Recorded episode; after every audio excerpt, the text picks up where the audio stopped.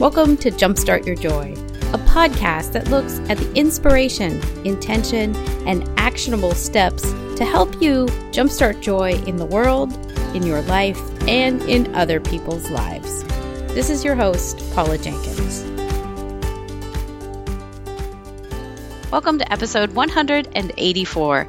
In this week's show, I'm doing a solo cast where I'm taking a really deep dive at how sometimes it is so hard to feel joyful in today's world. I'm also looking at how joy is one of, if not the most vulnerable emotion that humans can experience, and how the conditioning of growing up in today's society can often leave us feeling like we are either too much or not enough, and that impacts our ability to feel joy. Before we get to the main part of the show, first I want to say welcome. I'm so glad that you are here and thank you so much for tuning in this week and always. A little bit of housekeeping before we get into the meat of things. This show, of course, is Jumpstart Your Joy, and it has been around since 2015. I am Paula. I am a hybrid and a mix of a project manager in digital marketing for 20 years. I then went on to get my life coaching certification, and I started a podcast back then when I got certified. And it has morphed into an amazing thing that has taken on a life of its own and actually became the business itself. So I now produce and manage podcasts for people. And it is a total treat to get to do this and see so many amazing women who are healers and coaches in a service based business, how they get to bring their message and their vision to the world through podcasting. If you want to learn more about the show or about me or how we could work together, you can find all of that at the website, which is jumpstartyourjoy.com.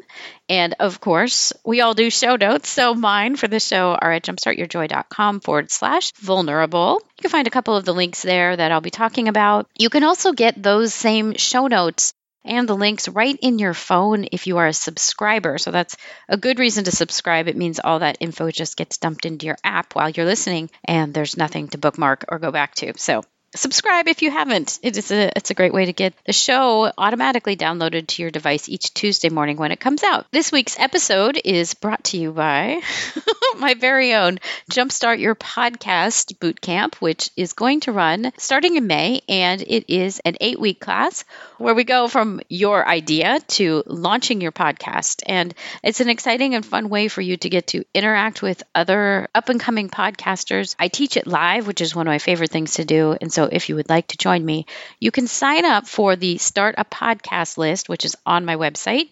And from there, you'll be notified when registration is open. So I hope to see you there.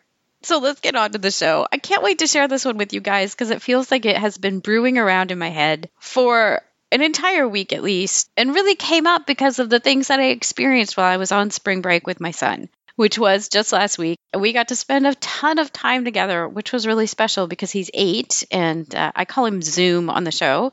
That is not his given name. but Zoom and I got to go on a road trip. We spent a couple nights in an Airstream camper in Santa Rosa, California, and you can see pictures of it on Instagram. Jumpstart Your Joy is my name there. It was a really special trip, and we got to go to the Charles Schulz Museum and Mrs. Grossman stickers. If, if you're about my age, you'll remember those amazing stickers, the big heart or the big bear that were from the 80s. And we got to go to the sticker factory, which is in Petaluma. We also went just this last weekend to Kennolyn Camp for an alumni reunion. And this is a camp that has been in business for 74 years. It really is the quintessential kids' summer camp. It was started by a husband and wife team who were then later called Uncle Max and Aunt Marion by all the campers because the first set of campers had literally been their nieces and nephews.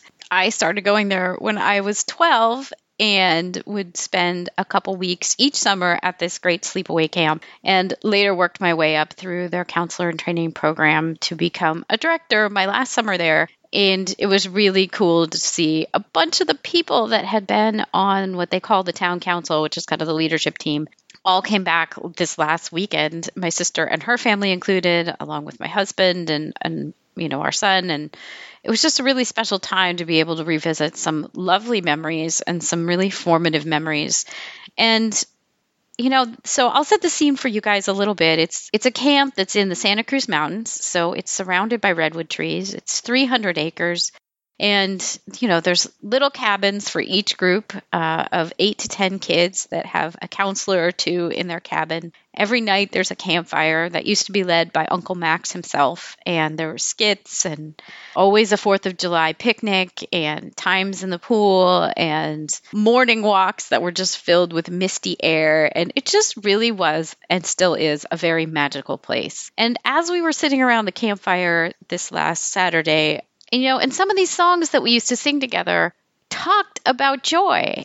And, you know, one of them, the refrain is I've got peace like a river. I've got joy like a fountain. I've got love like an ocean in my soul. And another one is the song Today, which is really kind of like thinking about all of the beautiful things that are happening in your day. And then it ends with Ere I forget all the joys that are mine today.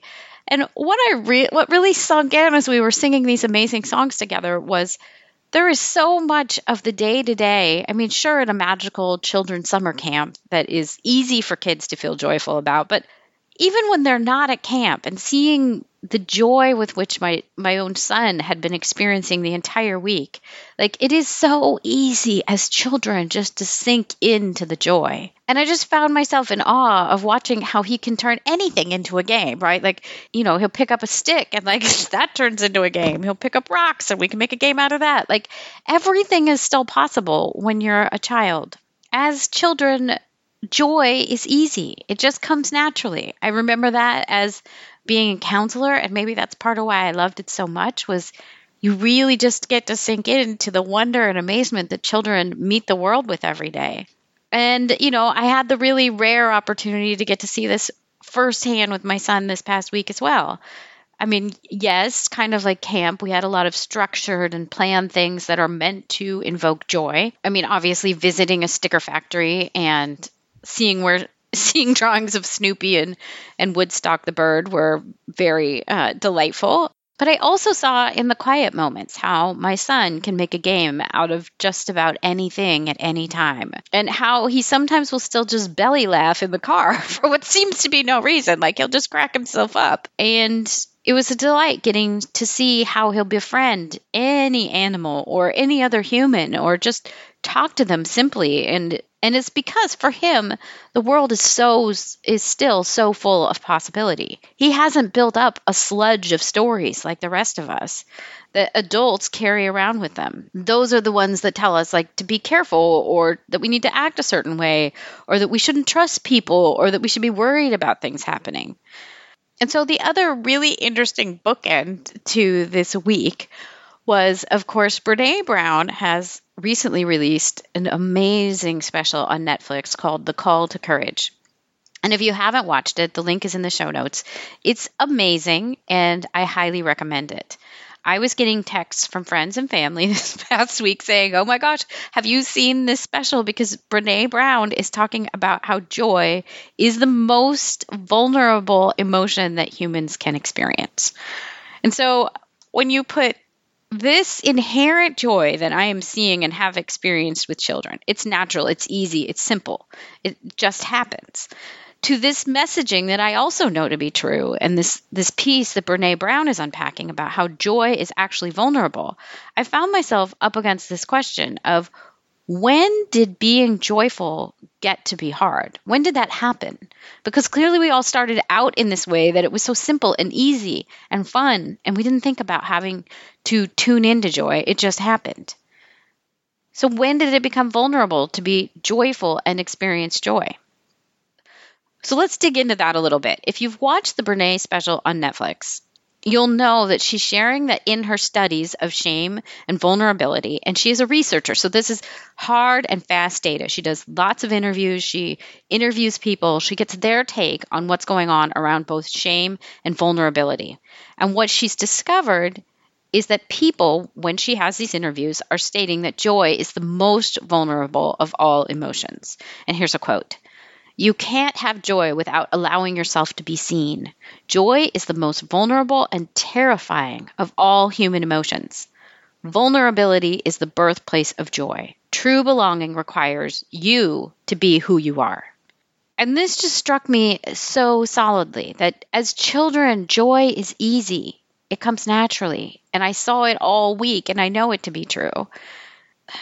And kind of the aha moment for myself, if I put these two things together, the ease with which children experience joy, and then the hardness with which adults experience joy, is that I've got to believe that somewhere along the way, that it was in growing up and being conditioned for this world through school and through other experiences, through playing softball in my case, through even possibly going to camp, that there were rules about how to be. That this growing up and this conditioning in our world is what taught each of us that joy is vulnerable and hard. And I want to be clear here that it's not so much that an adult came forward and told us, be worried about joy or joy is dangerous or anything of that nature. I think it's quite the contrary of that that well meaning adults who want to keep us safe and who want to teach us how to be the best version of ourselves oftentimes teach us rules that then don't necessarily directly match up with who we are as people at our authentic core, who we are at the center, or the rules don't quite match up with the way that we experience joy. I think there's also other people through their own fear and their own misunderstanding and their own mistrust of the world that already have pre built in stories, capital S stories, which means they believe something so strongly be, to be true that they act as if it is, even if it isn't. And those would be things along the lines of it's important to get good grades in school because then you'll go on to be a doctor or lawyer, and that will mean that you will be happy in this life. Someone that maybe told you that had the best of intentions for you. They wanted you to be happy, but the way in which they presented it was not necessarily a capital T truth about what it means to be happy in this world. I had a ton of examples of these things while I was growing up, and maybe you can relate to some of these because these are all just mine. I had a you know, maybe there was a teacher that told you your handwriting was too messy and you'd need to carry a typewriter to college. Maybe you ran into some mean girls in high school that, that told you you didn't dress or talk the right way. Maybe you had a friend that told you that the dress you just bought and that you totally loved was ugly and too short. Maybe you had a teacher that shamed you for not understanding math in front of the entire class and put you in a cubicle to do your math with a kitchen timer. Maybe there was a choir leader that gave you the backhanded compliment of that your singing was nice and loud instead of complimenting you on the fact that maybe it was good. maybe you had a step grandmother who told you that you ate too much and that you were going to become fat. It's those messages again and again that have slowly conditioned you, or in, your, in this case, me, that when you do those things that bring you joy, when you write like you write, when you wear the clothes that make you you, when you don't understand math and maybe you just need someone to find a different way of explaining it, when you sing loud, when you do those things that bring you joy, that somehow you are too much too loud, too messy, or you're not enough. You didn't buy the right thing. You don't talk the right way. And those messages hurt. And basically, those messages, each and every tiny little one, they tell you you don't fit in. You won't fit in. Or you should let go of feeling joy in the ways that are most joyful to you. And this strikes us right at our core. This is that space. You go from being the kid who had all sorts of joy to this person who's now questioning can I let myself experience joy in the way that is most natural to me? It's a slow buildup of self doubt, of mistrust, and of hearing that there is a right way and a wrong way to do things that makes it intensely, and I mean intensely vulnerable to do things your own way or to express yourself in a way that feels most authentic to you, or to celebrate things in the way that you like to celebrate them. So instead of you leaning into what you know authentically brings you joy and feels joyful, you start to question every single one of them. You start to try and fit in to the way that other people are telling you is right and wrong. And you start to deny the piece of you and the parts of you that truly are joyful and feel joyful. So, the next thing that I found myself really re- spending time reflecting on is how does this kind of conditioning then show up in our adult lives? I know we've I've listed some of the things that I experienced as a child or a younger person. But now, how do some of those things show up for me now that I'm an adult? Or maybe how would they show up in your life if you've experienced something similar to it? If you do watch the Brene Brown Netflix special, you'll hear her talk a little bit about how you can feel like you are either too much or not enough, and how that has a play in vulnerability. In addition to those thoughts by her, I also reflected on many things that I can see coming out of the messaging and the conditioning that we are met with as young people and how they play into some of our fears and doubts and mistrust currently as adults. What you see is that when you start to believe the messages and the conditioning and the right and wrong, and you're supposed to be this way, all that conditioning that we hit as we're growing up, is that you end up feeling in your adult life like you're too much or you're not enough, like we just talked about. You can see the impact of mean girls on your life. Sometimes people develop an imposter syndrome. There's an entire episode about it. But feeling like you're a fraud or that people are about to find out that you don't know what you're doing, which comes up so often when people start a podcast, is that they feel like, well, who am I to?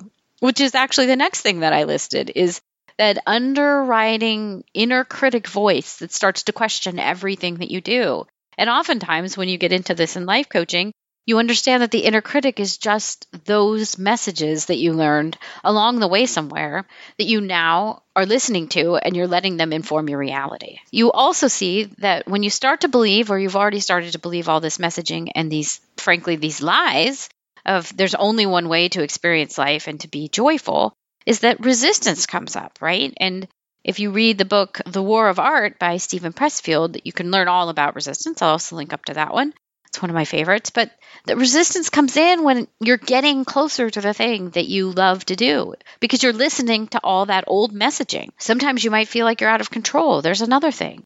You won't trust yourself to make your own decisions.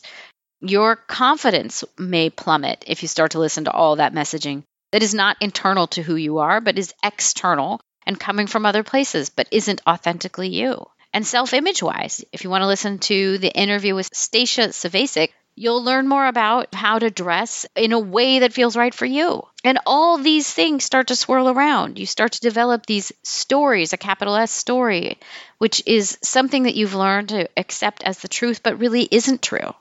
You're just going around believing that I need to dress this way to be accepted, or I need to talk this way to be taken seriously, or I need to write neatly to be, be taken as someone who is smart. Like all of that just piles on deeper and deeper until you've got this different sense of who you are and what it means to feel joy than you did when you were a kid. Now, I know this all sounds really heavy. And so, the great news, the good news about all of it is that once you've recognized this, and once you recognize that you're missing joy, which I'm assuming you did and you are since you're here, is that you can find your way back to joy.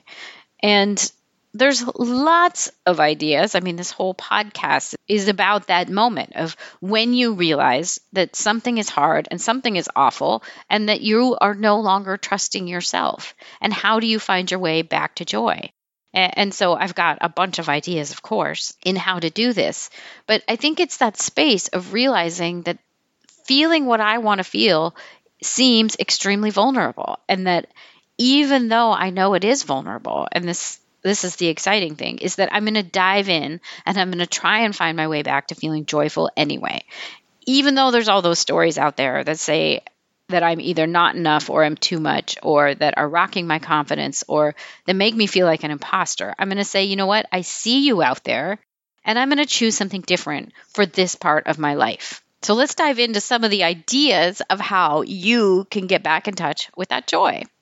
The first one is to choose joy daily once you know that you want more joy in your life, you can own it and you can aim for it. I often call joy one of the wayfaring emotions, which means it stands out there as a direction that you want to head. You may not always hit joy because it's one of those it's an emotion that you can't hold constantly anyway. You know, it, you'll be there sometimes and then you'll fall into being content or happy or that end of the spectrum. But when you put your sights on joy, you're more likely to hit it because that's what you're, you know, that's where you're navigating towards. Another interesting one is that when you feel yourself in the space of being excited and terrified about trying out something new, lean into it instead of maybe letting the running monologue that you have in your head that reflects all the messaging about how this thing might be too much or it might show that you're not enough by doing it. So, maybe a great example even comes from camp. This weekend, we went up on I believe that they call it their monkey course, but it has a bridge that's up in the air and some netting that you can play in. And it's a lot of fun. And all the kids, when we went down there, just ran up the ramp. They started playing on the bridge. They jumped into the net. I mean, they had so much fun. But if those same kids had allowed some of the conditioning that might be present in an adult life to run the show, it could have been, oh, you'll get hurt. You need to be careful. You'll look foolish. Somebody will see your butt from below.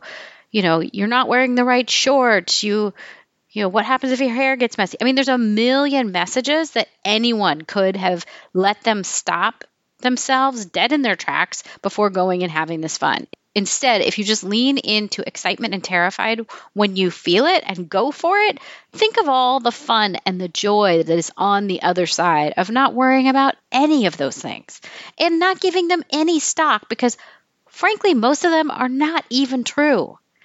And a great inspiration for this one was the 75 year old alumni that was with us last weekend. Her name was Mary. She's like, I'm going up there, I'm experiencing this thing. And then she asked, How do I celebrate that I just did this?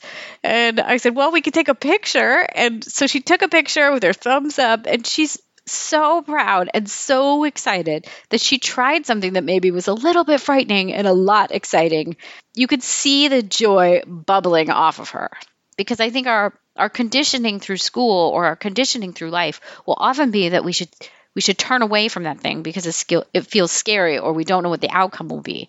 But instead, if you're going towards joy and you're choosing joy, I would recommend that instead of shying away from a thing that looks like it might be a lot of fun or exciting or terrifying to go towards it and give it a try and take the baby step. Another one that's come up really big on this show time and time again, and it actually came from an interesting conversation with Julia Samuel, who works with grief, is schedule time in your day, in your life, in your week for joy. And she said this and and when she was on she said this in the context of people who are grieving need to schedule joy into their lives just so that they have that bookend and that cornerstone that they can they can feel something besides the grief but i think it's important whether or not you're grieving to schedule joy into your life so that means looking for places maybe that you've always wanted to visit. An example for me in this past week was I had always wanted to go see the Charles Schulz Museum. I loved Snoopy growing up. I wanted to go see more about it. And so we got to. Another one was Mrs. Grossman stickers. I loved those stickers so much as a kid. so it was really joyful to be in the space where they were being made and to know that that mission has continued. You could also make a decision to return to places that have brought you joy in the past. There might be a place that kind of feels like your heart's second home. I have one, it's San Damiano Retreat out in Danville. It's amazing if you're local, you should visit it or going to a labyrinth feels like it's especially joyful to me. But the thing here is that you have to make space in your calendar. You could know that each of those things seems joyful to you, but until you you know schedule it in and put it on your calendar, it's going to be really hard to get to go do it. I make a joke of my own family is if it's not on the calendar, it's not happening. and so I would recommend scheduling time into your day or your life for joy if you've listened to this show for a while, you know that the first question whenever I have a guest on is what brought you joy as a child? What were your earliest sparks of joy? And looking back even at kind of the progression of this episode, we know that joy was easy or easier as a child for almost everyone. I have had a couple of guests that didn't have a particularly good childhood and they admit it and they often will bring up how their life was really hard. And so I think you may still be able to tap into that if you didn't have a joyful childhood. You may be able to still ask yourself, well, what did I like to do if joy feels like too much of a stretch? And that's usually how I rephrase that question if somebody tells me that. But I think thinking back to the things that you love, thinking back to the things that seemed easy as a kid, one of mine would have very definitely been drama and dramatic arts. And when I realized that like 10 years ago, then I went and found the ACT, which is in San Francisco, and started taking acting classes. And that was so much fun. And it brought me back into that space that felt particularly joyful as a child. You probably have something similar to that, and you can bring that into your present life. If you're really struggling around that, some things that past guests have brought up as very joyful for them as children, three of the big ones were hang out with animals. I think spending time with an animal or going to a petting zoo or being able to interact with animals is is almost always joyful. You can try something creative, so drawing or singing or doing a podcast or acting. That usually will kind of get joy bubbling up for people. Another one is getting in touch with nature, either by walking or observing or going to the beach. Kind of the themes of nature almost always come up in when I ask the last question, or what are three ways that you can think of to jumpstart joy in your life, in the world, and other people's lives? And obviously, there's a ton of great ideas if you go back to listen to past episodes. One of the things that Brene Brown mentioned in her talk on Netflix was she found that people who have a gratitude practice and who believe in a higher power in the universe, you know, whether that be a divinity or God or whatever you want to call that force, people that have gratitude and believe in a higher power are those who tend to be more joyful. So you could take up a practice of a gratitude journal, which also comes up from many guests.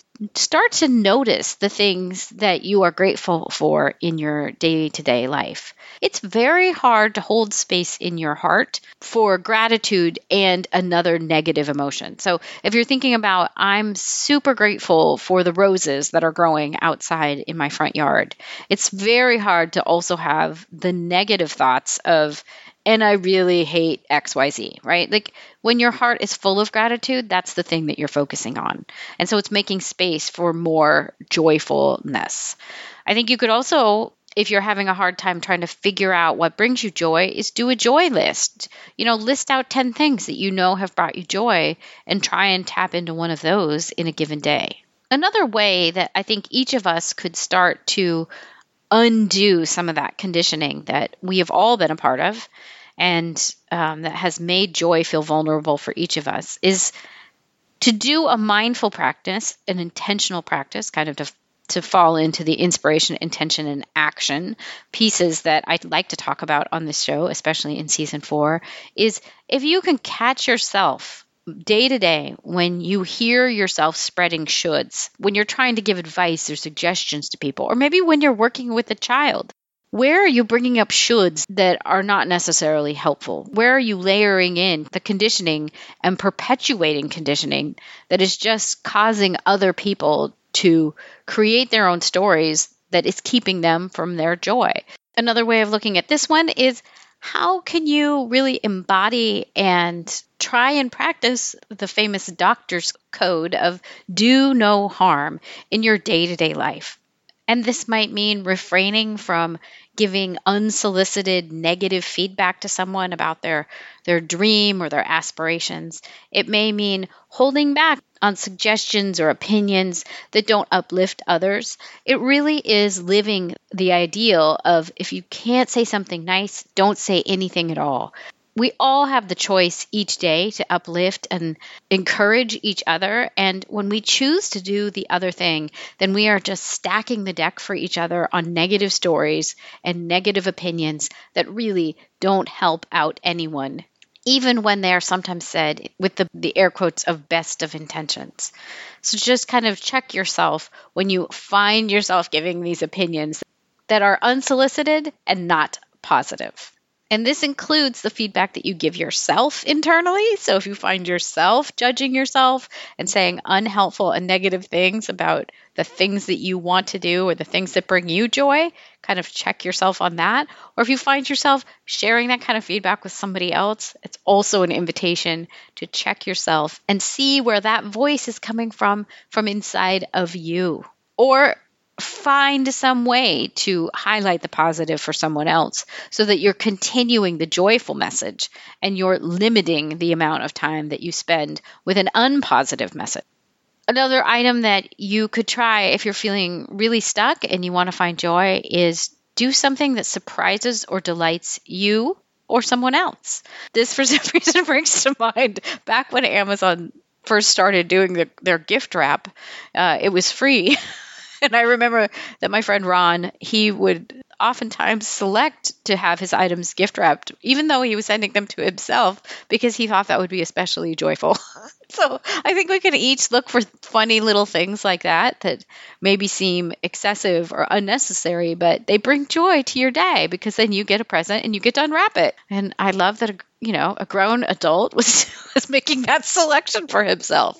I think other things, you know, my sister and her family often will get a cake and have it written on the top. We, we talked about this this weekend of you swam your first lap in a in a big pool, and so there's a cake for that, and the, the family eats cake and celebrates this this milestone that might feel a little bit silly. Uh, on some regards, but it's big. It's big for a kid. So maybe you could do that in your own adult life where you, I did the hard thing, whatever that hard thing is. Get that on a cake. Have a cake.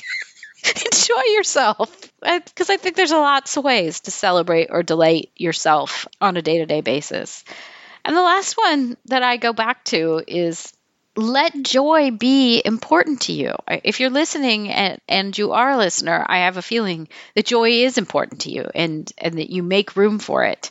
And this very much leans into that intention piece. If your intention is to be joyful, you're going to find ways to do it a story that comes to mind for me here is I know recently, and it may have been because I had left my nine to five job and now I'm on my own and things are good and I get to spend more time with my kid and I get to have more of a flexible schedule. I get to do podcasting. I get to talk about things that really matter to me. And frankly, I've ditched a lot of the drama that was coming along with having a nine to five job. And I've felt recently like at the same time, I'm kind of waiting for the other shoe to drop. And so I said the other day to my husband, I'm like, look, I don't know what's going on here, but I feel like we've got a story that we're telling ourselves that isn't necessarily true, but that the other shoe is about to drop. Brene Brown talks about this as well in her book, Daring Greatly, but it's called foreboding joy. It's when we know that joy is great and we feel like at the same time we can't fully experience the joy of it. What I said to my husband was, I'm done with this feeling of like the other shoe's going to drop, like something bad's just around the corner. And of course, when you say those things, then the resistance often shows up in an uncanny way. And um, we can talk about that another time. But I just felt like I was super ready to let go of this thing where I was letting the feeling of something bad's about to happen be the thing that was lingering over my shoulder a lot of the time. And so I'm, I'm really happy to say that I have in many ways let that go. And I'm sinking into how joyful this existence and this experience can be when it is that I'm just allowing joy to be important to me. It's important. That's it's the thing that I love. It's the, it's my muse. It's the thing that I want to go after, and I want to experience it with my child and my family in a bigger way.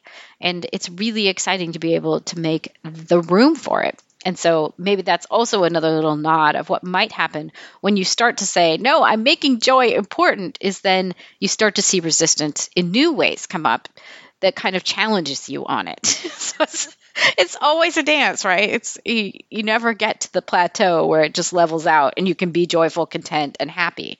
It's going to be that it is always a dance of joy and hard and happiness and grief. But when you make joy important to you and you go for it, then you can really live out a life that has more joy and where you see and recognize the joy and you experience the joy and you can feel grateful for the joy. Of course, I can't go an episode like this without also bringing in Henri Nouwen's quote of Joy does not simply happen to us. We have to choose joy and keep choosing it every day. And I think that is joy in a nutshell and the dance that I have experienced. And of course, it is the quote that kind of is the pinnacle or the cornerstone for this this whole podcast. well, so there you go. Those are my thoughts on why joy is hard and what you can do about it. And I hope you love this episode as much as I loved kind of playing with it in my head for over a week. If you want to find the joy, the joy notes, the show notes for this one, you can go to the website at jumpstartyourjoy.com forward slash vulnerable. And I will list out those books that I talked about and the other past episodes that I referenced. And if you want to find out more about how to start a podcast of your very own, you can click on the Start a Podcast button while you're there at the site. And you will get my lovely cheat sheet about all the hardware and software that I use each week to create this show. And you'll also be on the list to be notified when I open registration for Jumpstart Your Podcast, which is, of course, my eight week podcasting boot camp. And I would love to see you there because it is so much fun. Next week on the show, I'm super excited to have author Skip Pritchard joining me. He recently wrote the Book of Mistakes, and I cannot wait to share that interview with you. I hope you will come on back. And until then, I hope that your days are filled with so much joy.